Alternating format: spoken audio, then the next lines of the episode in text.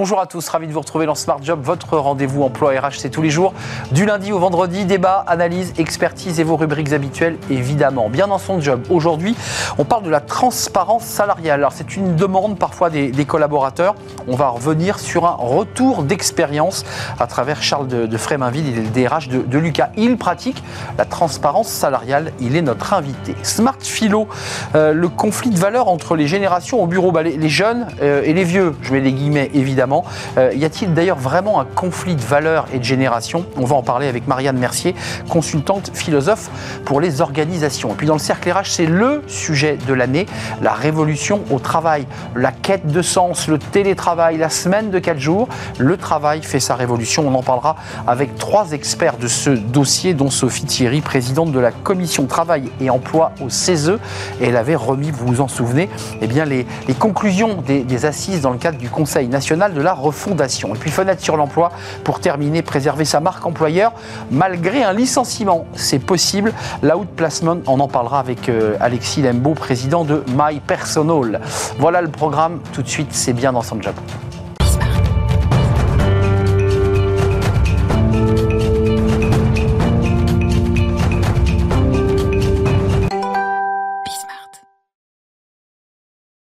Bien dans son job. Êtes-vous euh, favorable à l'idée qu'on bien euh, on connaisse le, votre salaire, mais que vous découvriez au passage le, salaire de votre voisin, de votre collègue de bureau? Ben, C'est possible, ça se pratique, et on va en, parler avec Charles de Fréminville. Bonjour Charles. Bonjour. Ravi de vous accueillir. Alors vous êtes le DRH de Lucas. Euh, Lucas, entreprise de la tech qui fait des logiciels justement pour les pour les DRH, pour les RH. entreprise qui a levé des fonds, faut le préciser, qui se développe. Exactement. 480 collaborateurs. Exactement. Euh, et vous venez nous, parler aujourd'hui alors d'une chose qui est très importante, c'est la transparence salariale. C'est venu du board ou c'est venu de la base euh, qui vous a dit régulièrement dans les entretiens annuels euh, ça serait peut-être pas mal qu'on ait un peu plus de transparence. Comment ça naît, cette idée? Ça naît dès le départ. C'est, en fait, il faut savoir que Lucas, c'est une vieille start-up, puisqu'on a près de 21 ans. Donc c'est une start-up effectivement qui a. Qui Vous êtes plus une start-up oh, bah, on est aussi, on est toujours une start-up au sens où on est, on est sur la tech, on est en forte croissance et on propose des produits technologiques. En revanche, effectivement, on a cette grande historique et euh, dès le départ, les salaires ont été transparents chez Lucas. Donc avant même la directive européenne Capital B, avant même que ce soit la mode ou qu'on entende parler de transparence dans l'univers des start-up, Lucas a mis ça en place pourquoi bah Pour trois raisons. La première, déjà, c'est que c'est plus équitable, parce qu'effectivement, on peut repérer directement les, les, inégalités euh, éventuelles entre collaborateurs. Deuxièmement, parce que c'est plus simple. Il n'y a pas à négocier à gauche, à droite, à faire de secrets, etc. Et puis troisièmement aussi, parce que c'est plus attractif pour attirer notamment des collaborateurs qui seraient séduits par ce discours-là. Alors, en même temps, on a comme collaborateur envie qu'on individualise notre rémunération. On se dit, mais moi j'ai peut-être mieux travaillé euh, que mon collègue de bureau qui est parti plus tôt. Je, fais des exemples évidemment caricaturaux, mais il y a de ça quand même dans la rémunération. Comment vous faites? C'est-à-dire qu'il y a une part variable, il y a quand même l'idée qu'on bonifie pas que le groupe, mais l'individu. Comment on fait là pour affiner ensuite? Alors chez Lucas, on a effectivement une valeur qui est la transparence, on a une deuxième valeur qui est l'entraide et la solidarité. Et chez Lucas, il n'y a pas de variable individuelle, même pour les commerciaux. Voilà, ça c'est un, ouais, exactement, je vous vois avec de grands yeux, je vous le confirme. On a en revanche un intéressement qui est donc un variable collectif assis sur l'état de l'entreprise au global, qui est très important. Cette année, la chaque Lucasien qui a été présent toute l'année va toucher près de 5000 euros d'intéressement, donc c'est des belles primes et qui incarnent effectivement cet état d'esprit collectif. Mais euh, ça veut dire que euh, le commercial qui fait le double de son collègue euh, bah, aura le même intéressement que celui qui a fait deux fois moins. Tout à fait. Mais là, on est sur le court terme, c'est-à-dire le salaire de la fin du mois, de la fin d'année. Mais si on prend, on dézoome un petit peu, les collaborateurs effectivement qui sont bah, potentiellement plus performants ou qui sont juste dans une dynamique plus forte, et eh ben on peut aussi les faire progresser plus rapidement. Comme on grandit très fort et très vite, ben un collaborateur qui rentre chez Lucas après une sortie d'école, parce qu'aujourd'hui on recrute plus de 200 personnes, dont la moitié qui sont près de sortie d'école. Là, vous êtes en recrutement, il hein, faut le préciser là. Plus de 200 personnes rien que cette année. 480 euh, plus 200 personnes en prévision. On va être 900 en 2025. Donc, vous voyez, on a encore du, travail pour attirer et recruter. Euh, juste un mot, parce que je ne sais pas si le grand public et ceux qui nous regardent le, le, savent, mais vous avez évoqué cette directive européenne. C'est-à-dire que bien avant tout le monde, Lucas avait anticipé d'une manière presque philosophique, vous le souhaitiez. Euh, la directive, elle, a, été transposée ou pas, là, vous qui suivez ça de près? Alors, je crois qu'elle a été transposée, effectivement. Je vrai que nous, on suit ça bas de moins près parce bah, qu'effectivement, on n'est pas concerné. Mais qu'en revanche, on a fait, ça fait maintenant.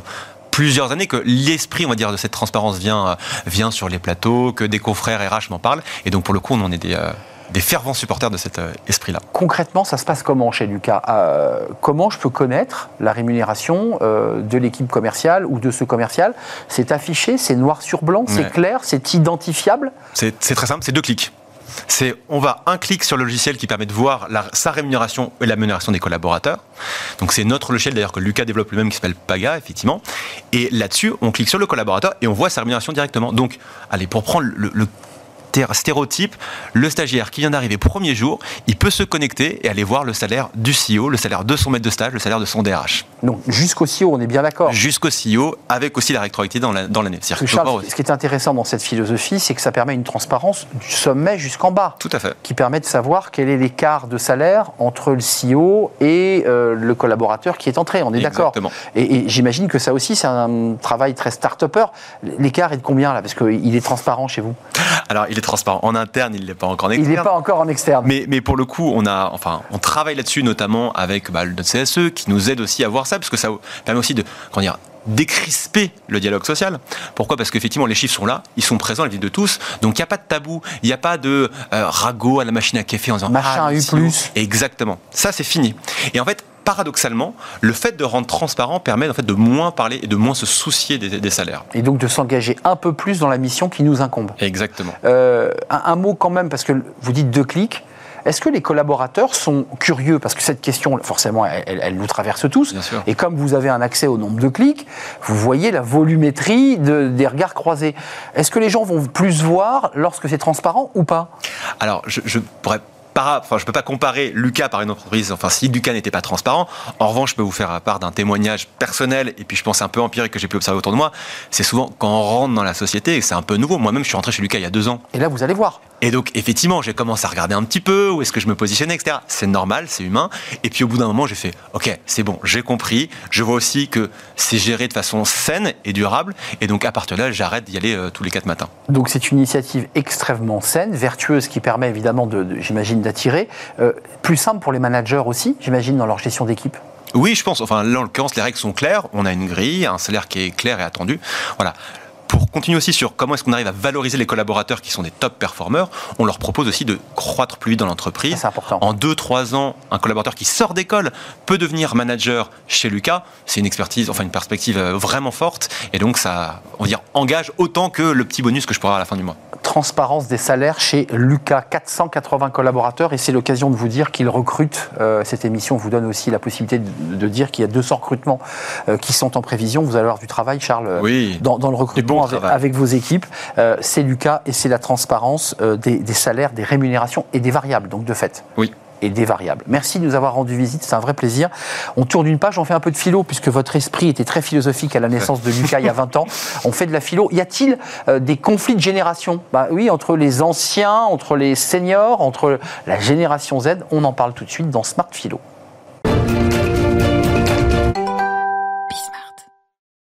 Smart Philo, de la philo, comme chaque semaine avec Marianne Mercier. Bonjour Marianne, Bonjour Arnaud. ravi de vous accueillir. Euh, c'est votre premier passage dans notre émission. Tout à fait. On est très très heureux, consultante, philosophe pour les organisations, donc vous, vous enseignez et vous allez en entreprise euh, pour euh, professer, évangéliser. Vous avez choisi de parler aujourd'hui pour cette première chronique de ce conflit de valeurs intergénérationnel au bureau, avec vraiment point d'interrogation, c'est-à-dire que vous-même, euh, vous vous interrogez. D'abord, la valeur, la notion de valeur, c'est quoi Avant de à évoquer Oui. l'idée qu'il y a un conflit, ce serait quoi ce- cette notion de valeur?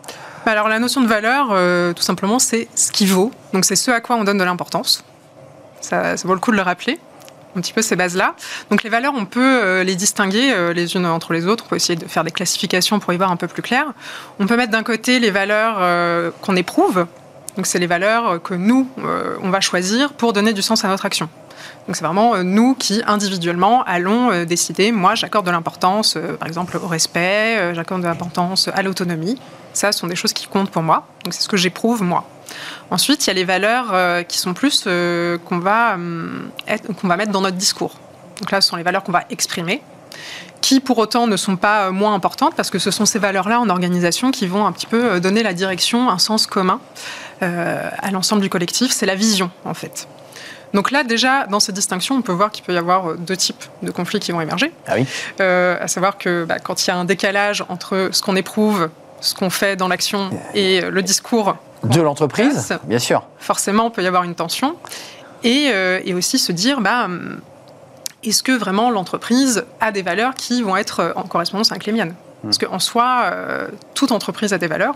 Aussi, ça c'est quelque chose, on se dit, bah, une valeur c'est forcément euh, quelque chose qui est altruiste, humaniste, etc. Non. La performance c'est une valeur. Bien sûr. L'efficacité c'est une valeur. Entreprise telle un être humain qui elle-même porte des valeurs. Euh, le conflit peut émerger ou peut, peut- être vécu à l'intérieur de l'être humain puisqu'il y a les valeurs un peu silencieuses, non verbalisées, puisqu'on s'aperçoit que l'entreprise ne porte pas du tout les valeurs qu'on a en soi. Euh, allons quand même à l'essentiel. Euh, Est-ce qu'il y a un conflit de génération, puisqu'on nous dit que les jeunes de cette génération Z portent d'énormes valeurs, le sens, le travail Est-ce qu'on n'est pas en train d'exagérer un peu tout ça quand même?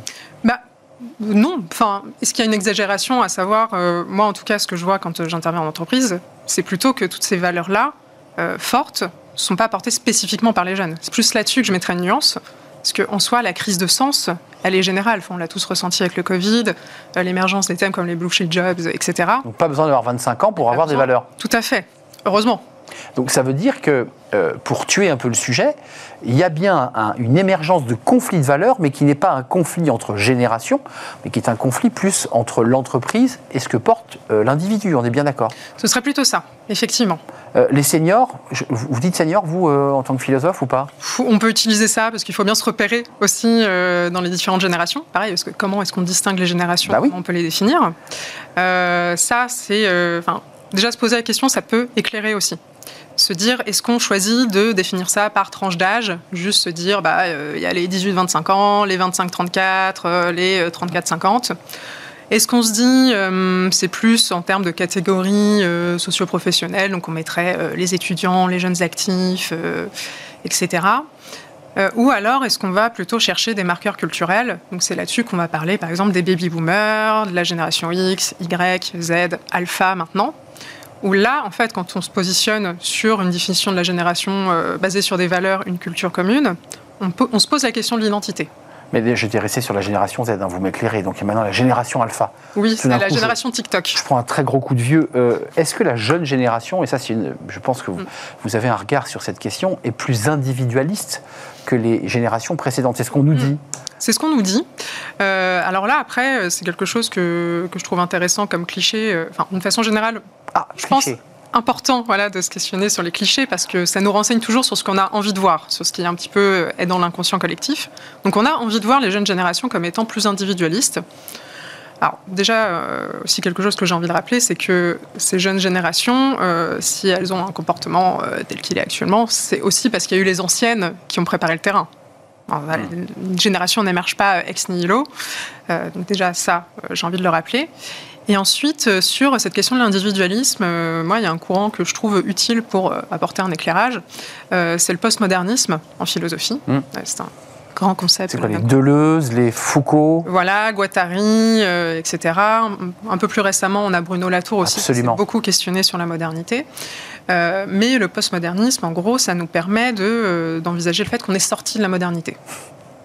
Donc on est sorti de l'idéal des Lumières, euh, l'idéal de la raison, de la vérité scientifique, euh, qu'on serait euh, en quête permanente, euh, en recherche là-dessus. On aurait donc tourné cette page, Voilà, on on, serait où, cette alors? page et finalement, bah, on serait un petit peu euh, livré à nous-mêmes. c'est vrai? Le Sans Dieu, sans maître euh, Exactement, sans grand récit collectif. Euh, donc ça, il y a plusieurs facteurs qui peuvent l'expliquer. hein. Il y a l'ère de surinformation dans laquelle on est, euh, qui va multiplier ces récits, qui fait que quelque part tout se vaut. Euh, Il y a le fait que bah, du coup, tout ce qui nous reste, c'est nous-mêmes, en fait, pour nous repérer notre propre subjectivité. C'est euh, se dire qu'est-ce que moi euh, je décide vrai. comme sens. Hmm. Donc ça, c'est très vertigineux. Euh, ça a plusieurs effets délétères, évidemment, parce que bah, c'est un terrain idéal pour tout ce qui est complotisme. Absolument. Fake news. Voilà. Donc ça, c'est pour ça que ça émerge autant aujourd'hui, parce qu'on a moins de, de repères sur euh, aussi le- la cohésion du collectif. Ce qui fait que euh, voilà, on va se dire bah, maintenant les gens sont chacun dans leur coin, on va avoir moins de solidarité, etc. Donc les questions intergénérationnelles, on va avoir la sensation un peu d'un délitement Hmm, euh, global. Mais en même temps, euh, je pense qu'il faut aussi voir ça comme euh, un espace de liberté où on peut aussi s'autodéterminer et choisir qu'est-ce qui, moi, vraiment m'importe. Et c'est là-dessus, peut-être, les nouvelles générations euh, ont quelque chose d'intéressant sur ce- cette conscience écologique et sociale qui pareil ressort énormément. Enfin, on voit tous les discours qu'il y a pu avoir dans les grandes écoles d'étudiants qui vrai, lors des discours de fin d'année. Voilà, dire bah, nous, on n'est pas en accord avec l'enseignement qui nous est donné, on a envie d'autre chose. On, pense qu'il y a des, des, éléments importants qui devraient être incorporés dans nos études dans le monde du travail.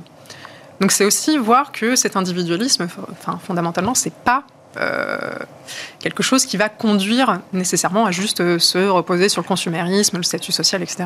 Merci Marianne Mercier. Il y a de l'optimisme dans ce que vous nous dites, parce qu'il y a souvent parfois beaucoup de pessimisme sur ces sujets de génération Z et alpha euh, qui seraient perdus, et vous dites on peut réexplorer cet espace et se le réapproprier. Merci d'être venu nous rendre visite. J'ai envie de vous dire à très très bientôt. consultant de philosophe pour les organisations. Donc vous allez en entreprise et vous donnez aussi des cours dans des écoles de commerce. Merci beaucoup. On fait une courte pause et tiens, ça va faire écho à ce que vient de nous dire Marianne, euh, la révolution euh, du travail, où le travail fait sa révolution. On en parle, il y a eu beaucoup de choses. Il y a eu les, assises, évidemment, dans le cadre du Conseil national de la refondation. Et puis, on, en parle euh, aujourd'hui parce que le CESE eh bien, s'est emparé, le Conseil économique, social et environnemental s'est emparé de ce sujet. Une journée entière consacrée à cette révolution du sens aussi. On en parle avec nos invités, des experts. C'est juste après la pause et c'est le cercle.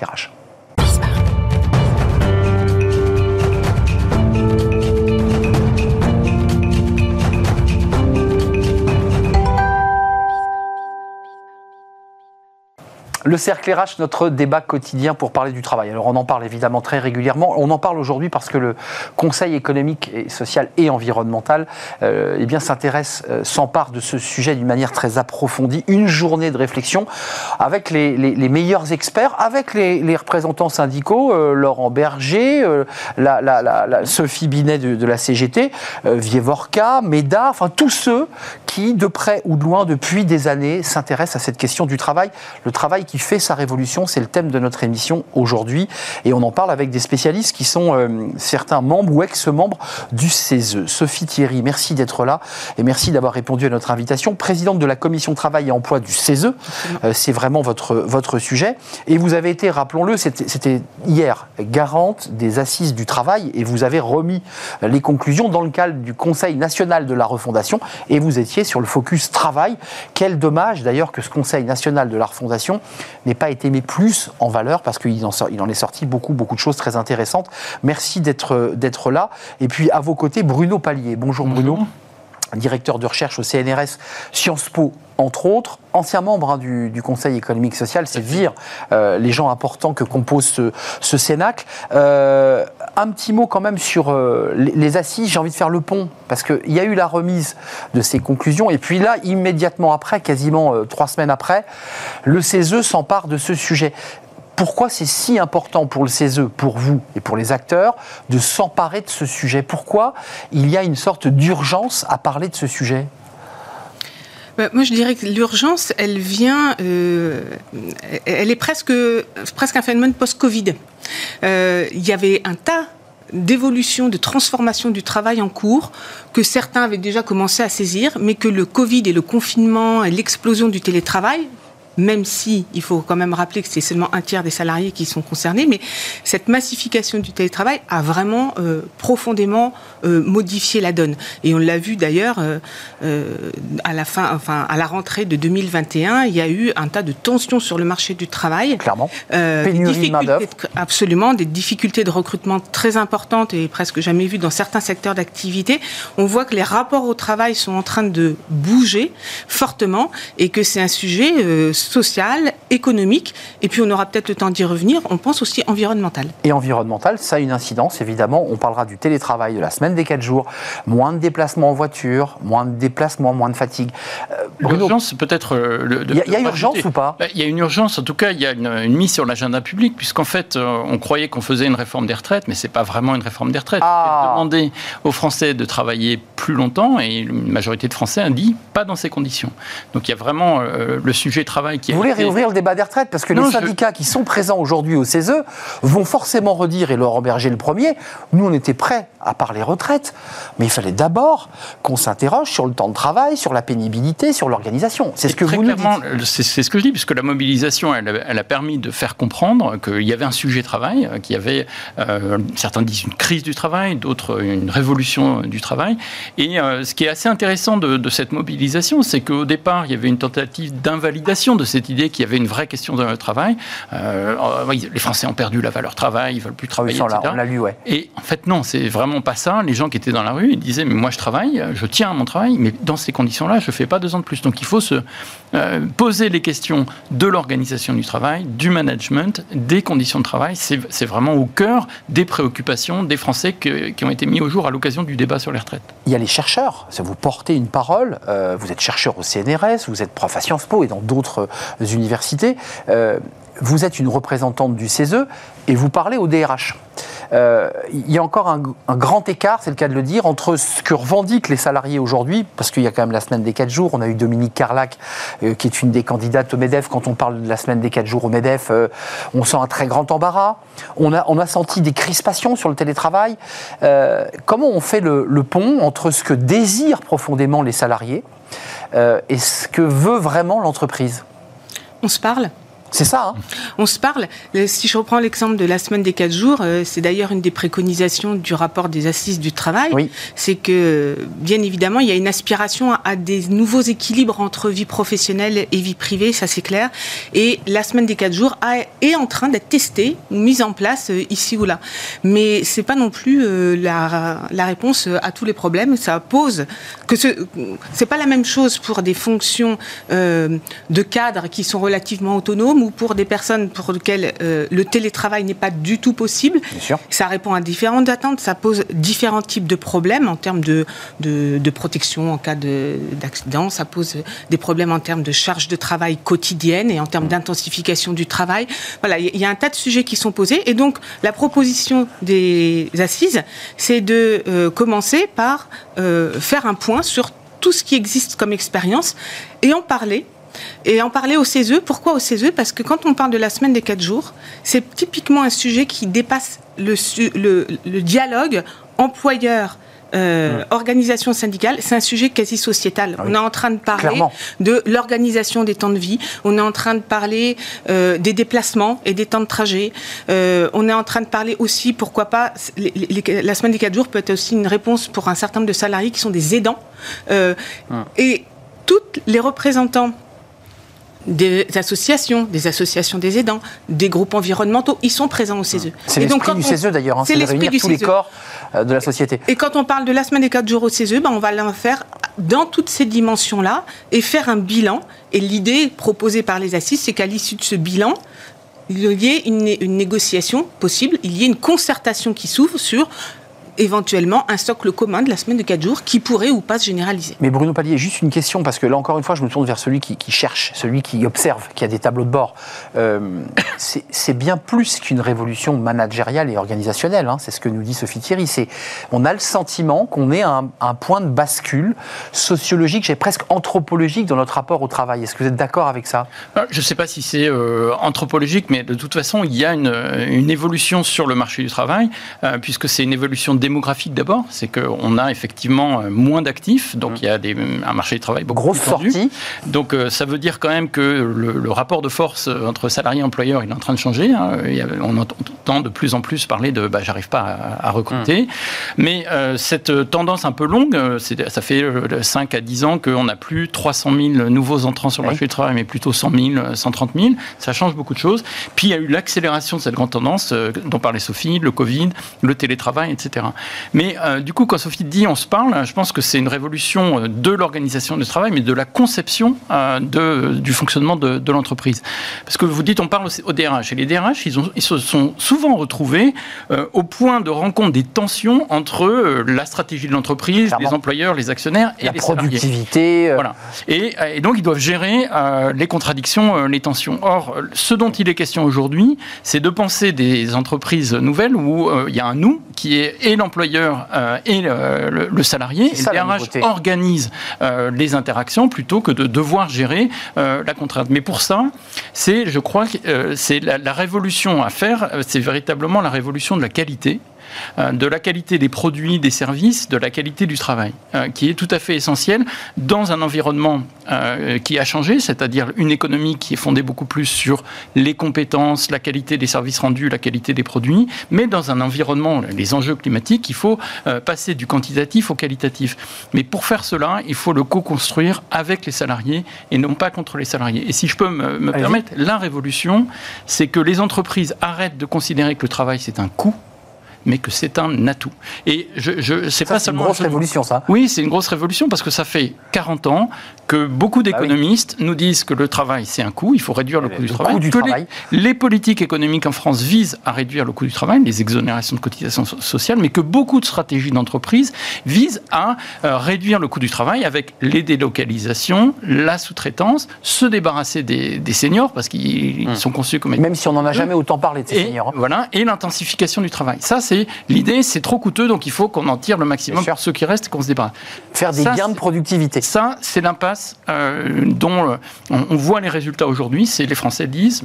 70% hein, des Français, 90% des actifs disent dans ces conditions, moi je ne veux pas travailler plus longtemps. Il faut changer le rapport au travail des entreprises aussi, et pas seulement des Français. J'ai vu une étude de l'Institut Montaigne où il n'y a que 7% de ceux qui ont été interrogés par cet institut, étude de février, qui disent on, il faut, on, est d'accord pour travailler plus longtemps. 7% seulement interrogés par l'Institut Montaigne, ce qui veut dire que le débat est, est profond. C'est Sophie Thierry, vous qui avez travaillé sur ces assises, encore une fois, c'est intéressant de faire le pont. Hum. Et vous y reconsacrez cette journée et qui va, j'imagine, nourrir d'autres débats. La, journée d'une richesse incroyable. Euh, on a un problème de salaire ou un problème de sens? Euh, Parce qu'on on se dit, euh, y a, le salaire reste toujours très haut quand même. Quand on voit dans l'hôtellerie-restauration, dans les EHPAD, dans l'accueil aux personnes, les gens disent, bah moi j'aime bien le métier, mais je gagne quand même trop peu pour les efforts que je fais.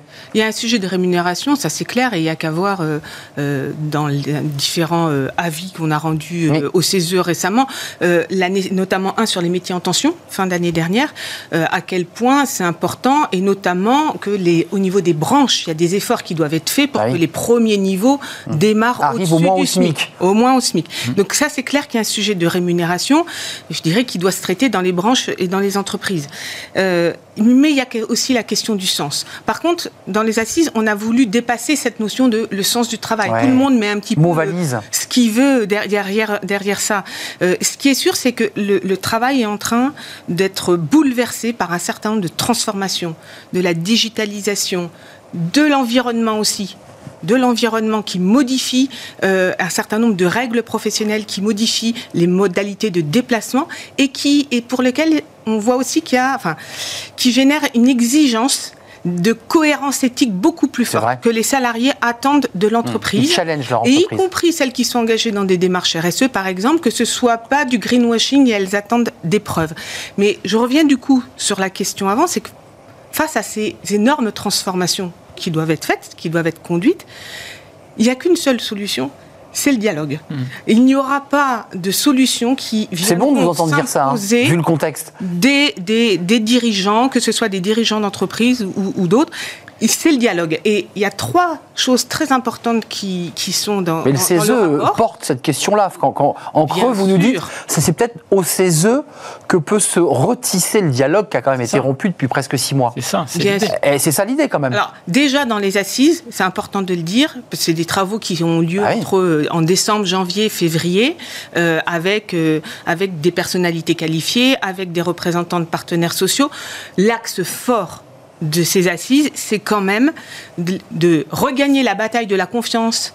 Et du dialogue. De, Via des pratiques managériales renouvelées, moins de reporting, moins d'organisation ultra pyramidale, mais plus de responsabilisation des équipes, du dialogue professionnel et de l'écoute des travailleurs. Et ça, c'est une, préconisation forte qui, d'ailleurs, se retrouve aussi bien dans les assises que dans les derniers avis du CESE. C'est d'intégrer dans le Code du travail le principe d'écoute des travailleurs. Très important. Et on dit bien des travailleurs parce que ça se ça vaut pour les entreprises privées, quelle que soit leur taille. J'entends bien. Et ça vaut aussi pour le secteur des fonctions publiques. Et vous dites travailleur, et vous ne dites pas collaborateur. Les mots ont un sens. Absolument. Bruno Palier, vous vouliez intervenir. Bah, J'avais une question sur la, question, sur la question euh, sens ou salaire, euh, la clé pour les salariés, c'est la reconnaissance. Donc des fois, la reconnaissance, se traduit par une augmentation bah salariale. D'autres fois, c'est aussi la, reconnaître la contribution de chaque salarié à l'œuvre collective. Là, il y a un vide sur ce sujet-là. Complètement. Toutes les études que l'on a examinées sur ce plateau montrent que la forte demande, c'est presque aimez-moi, oui, aimez le travail que je fais. Et il y a une sorte de frustration. Ça, vous le constatez ben, on, le, constate euh, complètement sur euh, les enquêtes euh, sur le sens du travail, la satisfaction au travail, les conditions de travail. Une des questions clés, c'est est-ce que ma contribution est reconnue dans l'œuvre collective de, l'entreprise? Vous dites travailleur ou collaborateur Ah non, moi je, moi je, dis travailleuse et travailleur parce que salarié c'est un peu passif, parce que collaborateur c'est pas forcément le sentiment qu'on a suivant le mode de management en tout cas. Et là, je reviens sur, sur la question essentielle de à la fois l'organisation du travail, c'est euh, comment, euh, comment on organise la production, les services, etc. Le management, est-ce qu'il est euh, vertical, les chiffres imposés, séparés du lieu de production? Je ne sais pas si vous, avez perçu une transformation profonde, hein. c'est que les fonctions d'encadrement, de management, de DRH, de plus en plus séparées physiquement des lieux de, production. Et là, on va concevoir la stratégie, les chiffres, etc. Et ça tombe d'en haut. Et ça tombe euh, d'en haut. Et ça, les salariés n'en peuvent mais que ça tombe d'en haut sans leur demander leur avis, sans même avoir la possibilité d'avoir un retour d'expérience, tout simplement, de dire mais moi je sais que ce qui se passe quand je fabrique. Mais on n'écoute pas parce que c'est le mot écoute que vous soulevez. Euh, c'est l'entreprise libérée. Excusez-moi, je veux pas. Complètement. Il y a un peu de ça. Et, je vous explique que le boulon, on, gagne en productivité si je tourne à gauche et vous m'obligez à le tourner à droite. C'est ça. Hein là-dessus, donc on va on va en parler aujourd'hui euh, de de, ces modes de management. Hein. On a bah bon, un peu de taylorisme, un peu d'artisanat qui reste, mais les deux, c'est le lean et c'est le, le libéré ou l'apprenant.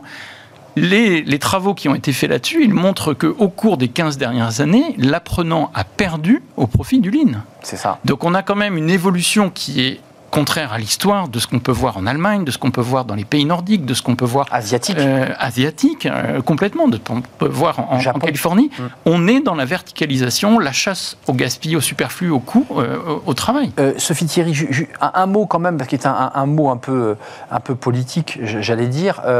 comment on réconcilie les Français pas forcément dans leur dialogue avec euh, les boards euh, ou même le gouvernement, pour parler de Sophie Binet et de Laurent Berger, euh, mais comment on réconcilie les salariés qui peuvent parce qu'ils sont dans le tertiaire, parce qu'ils sont col blanc, faire du télétravail, et ceux qui sont obligés d'être postés parce qu'ils n'ont pas d'autre solution que de l'être, et qui se disent, mais il y a quand même un peu une forme d'injustice. Ça, c'est une réflexion qu'ont les DRH. Ils ont des salariés qui leur disent, mais moi aussi, j'aimerais bien pouvoir profiter de ma famille le vendredi, et je peux pas.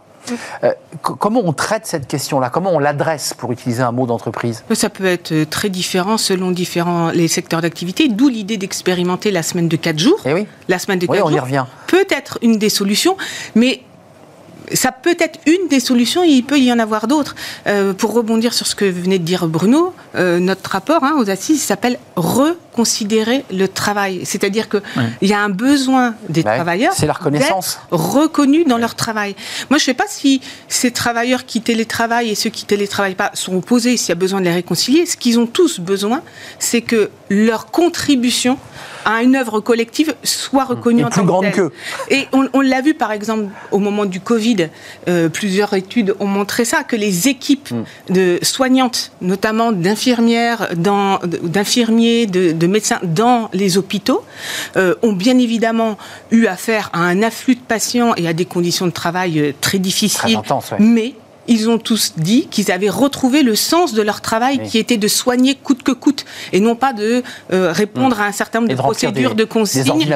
Voilà. Et on, on, leur refaisait confiance pour trouver la solution, pour faire face à l'urgence, pour faire face à l'urgence de soigner. Et c'est ça que tout le monde a envie de retrouver. Il y a, effectivement une étude qui dit que le, la place du travail est passée des années 90 euh, à 60%, ça. à 24% aujourd'hui, mais en même temps, on a euh, une étude de l'Institut Montaigne qui explique que 77% des Français disent qu'ils aiment leur travail. Donc les Français ne, tournent pas le dos à leur travail. Ce qu'ils veulent, c'est pouvoir avoir euh, leur mot à dire sur la façon dont leur travail est fait et être reconnus existence cette contribution. Hum. Et c'est pour ça que repenser les modes de management, réinstaurer, généraliser du dialogue professionnel, c'est-à-dire du dialogue social, pas sur des agendas. le mot écoute. Voilà, hum. pas sur des agendas uniquement euh, administratifs, mais qui est un dialogue sur le travail, donc de proximité, et puis l'écoute de salariés, notamment sur tout ce qui est organisation et conditions de travail. Euh, euh, sur ma question, je ne pas de lutte des classes, parce que le mot est vieux, un peu hum, comme le terrorisme, mais néanmoins quand même, on parle de travailleurs, on parle de salariés postés, on parle de première ligne, on parle de gens qui n'ont pas d'autre issue que d'effectuer la tâche qu'ils ont à faire comment, comment les choses peuvent évoluer Parce que c'est un débat politique qui est posé aussi aux hommes politiques. Comment réenchanter le travail euh, lorsqu'on est malgré tout euh, dans un hangar et, qu'on conduit un Fenwick? Moi, je pense qu'il ne faut pas se voiler la face. Quand on dit euh, écouter les salariés, dialogue social, compromis, c'est sortir de la lutte des classes. Or, on a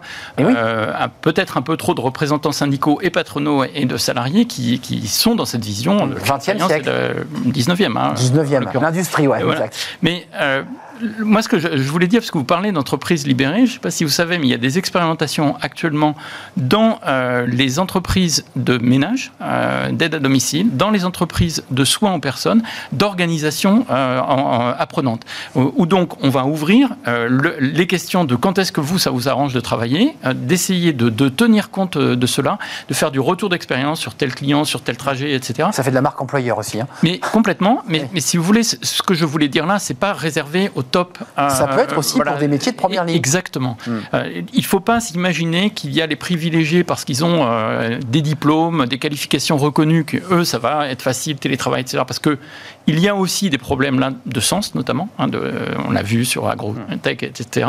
il y a la possibilité d'organiser les, choses de façon beaucoup plus horizontale euh, et inclusive, y compris pour ces métiers de première ou de seconde ligne. Merci à vous. La, journée est très riche. Je vous laisse filer au, au CESE. Le CESE, on l'aura compris, il faut le redire, parce que le CESE, certains évoquaient même l'idée de le supprimer, euh, puisqu'il ne servait à rien. Et quand on voit cette journée et la qualité des intervenants, on voit l'utilité de cette caisse de résonance qui peut être presque l'avant-garde. C'est peut-être comme ça que vous l'imaginez, j'imagine, de la réflexion. Tout à fait. Et euh, voilà, après 40 euh, ans de politique de, débat sur l'emploi, on vient enfin au sur les sujets du travail, c'était nécessaire. Et c'est peut-être parce que le chômage de masse n'est plus aussi prégnant. Mais le CESE, c'est un lieu où il y a les organisations syndicales, les organisations patronales. Les associations. Mais les associations, les groupes environnementaux. Et du coup, on a une vision sur le travail qui est beaucoup plus ouverte. On vient de faire un avis euh, travail et climat comment le climat vient impacter les organisations du travail, voter à l'unanimité. Et là, le CESE est vraiment au rendez-vous du débat sur le travail, impacté par des choses qui, qui dépassent peut-être le, périmètre traditionnel du dialogue social. Vive le CESE, tiens, ça fait du bien de le dire, après des années où des personnes souhaitaient le, supprimer. Merci à vous, Sophie Thierry, euh, présidente de la commission Travail, Emploi au CESE, à l'origine, euh, avec d'autres, hein, de cet euh, événement important. Et, il aura des, conséquences. Et j'espère que vous reviendrez peut-être à nous faire les conclusions de tout ce qui aura été dit. Merci Bruno Palier, parce que vous n'êtes pas tout à fait, vous n'êtes pas anodin dans le dispositif non plus. Hein. Vous avez joué votre place.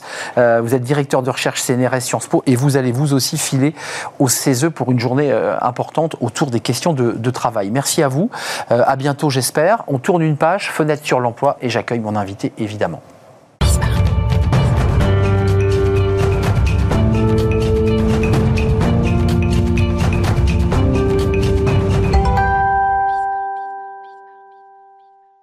Fenêtre sur l'emploi, l'outplacement, on en parle beaucoup, on en parle souvent pour les dirigeants et trop, trop peu d'ailleurs pour les, cadres, pour ceux qui, sont licenciés ou qui ont fait une rupture conventionnelle. On en parle avec euh, Alexis Lambeau. Bonjour Alexis. Bonjour. Ravi de vous accueillir. Vous êt le président, le fondateur de My Personal.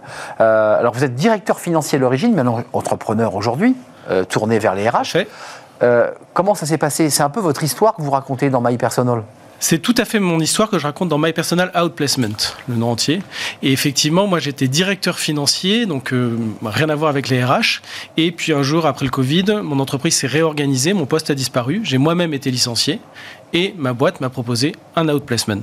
Et c'est comme ça que j'ai atterri dans ce domaine, dans le domaine des RH et dans le domaine de l'outplacement. Euh, pour qu'on y voit bien clair, que c'est des anglicismes, euh, onboarding, offboarding, outplacement, my personal outplacement pour être complet.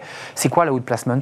Alors l'outplacement, c'est une prestation de conseil et d'accompagnement dans la transition professionnelle. Donc clairement, c'est un coaching qui va vous aider de votre poste actuel quand vous êtes licencié ou quand vous faites une rupture conventionnelle et qui va vous emmener vers votre prochain poste, votre prochain challenge, avec quelque chose qui sera vraiment en adéquation avec ce que vous voulez vraiment. Donc c'est quelque chose qui va vous aider à retrouver plus rapidement et plus durablement.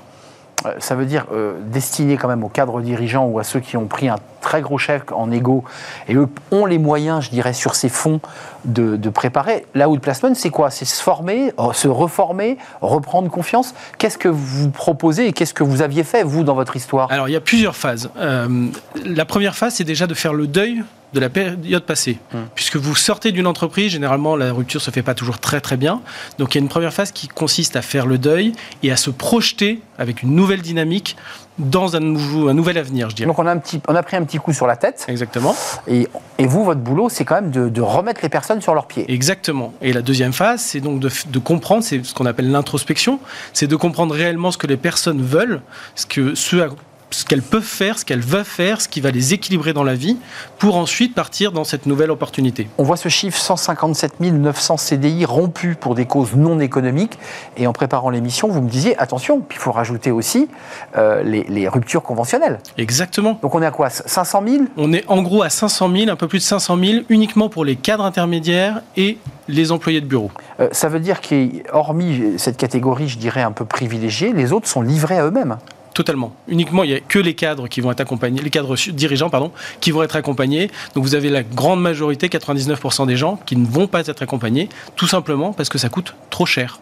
Alors, vous faites comment, vous, pour accompagner ceux qui n'ont pas justement les, les moyens de, de, le faire eh bien, euh, Pôle emploi, CPF, comment vous faites? Non, moi je suis complètement à part. Je propose une solution vraiment originale qui est vraiment de, de, de proposer cet outplacement qui est extrêmement efficace, qui a un accompagnement personnalisé dans la transition, mais je l'ai digitalisé de manière à le rendre extrêmement abordable. Mmh. Donc, contrairement aux dirigeants qui vont faire quelque chose de physique, de très cher, ma solution est très abordable et est accessible pour les cadres intermédiaires euh, Parce que l'idée, c'est de massifier. On a bien compris que les cadres dirigeants, c'est une, une, tête d'épingle. Là, vous touchez, et en tout cas, vous allez chercher un public très large, euh, grâce à quoi? Une appli, une digitalisation, et on, on est accompagné pas à pas. C'est ça l'idée Exactement. Il y a trois axes dans, dans l'offre que je propose. Le premier axe, c'est une sorte de coaching virtuel. Donc, la personne est en face de son ordinateur, tout simplement. Elle va suivre un parcours digital avec du coaching virtuel, avec des exercices à faire. Tout ça va l'amener progressivement à justement développer son employabilité et trouver son prochain poste. Le deuxième axe, c'est un coaching personnel. Donc la personne va être accompagnée par un coach. Tout va se faire en visio de manière à réduire les coûts au maximum. Et le troisième axe, c'est un accompagnement de groupe, c'est-à-dire que vous allez vous retrouver avec des personnes qui font le même, même parcours secteur. que vous. Ouais et qui vont permettre de vous, de vous aider, de vous, de vous booster, de vous donner leur énergie pour avancer ensemble. Alexis, c'est l'entreprise qui licencie, euh, qui, qui, va prendre en charge une partie de cette, euh, cette formation ou pas? Normalement, notre placement est financé intégralement par l'entreprise. C'est l'entreprise qui finance Exactement. Donc ça veut dire que dans la négociation et dans la rupture conventionnelle, il y a euh, dans l'article signé de la, du contrat, de la convention, une ligne outplacement. Exactement. Et, et l'idée, c'est qu'évidemment, il vaut mieux aller chez Personal, My Personal Outplacement. Il vaut mieux aller chez My Personal Outplacement, tout simplement parce qu'aujourd'hui, il n'y a pas de solution vraiment comparable aujourd'hui, qui soit digitale et de masse, comme vous l'avez donné. Vous avez des, des, solutions qui sont essentiellement tournées vers les dirigeants, qui de toute façon sont inaccessibles pour le, la plupart des gens. Donc, il faut venir chez nous. Mais, et, et, et, par ailleurs, c'est une question de coût, et donc c'est un, une vraie réflexion que vous avez menée comme directeur financier, puisqu'il y a quand même l'idée du coût. Voilà, on n'oublie pas ses racines. J'ai un axe très très pragmatique, bah oui. donc tout ce que j'ai fait est très pragmatique. Mais tout parcours clair. est fait pour ça. Merci Alexis d'être venu nous rendre visite. Alexis Merci Lambeau, président de My Personal Outplacement, pour donner le titre entier. Merci de nous avoir rendu visite. Merci Arnaud. C'est la fin de notre émission. C'est un vrai plaisir de partager ce, ce, moment avec vous, avec mes, mes invités. Merci à toute l'équipe, Raphaël à la réalisation, Héloïse au son. Merci à l'équipe de programmation, évidemment Nicolas Juchat et Alexis. Je vous retrouve demain pour une nouvelle émission Smart Job. D'ici là, portez-vous bien. Bye bye.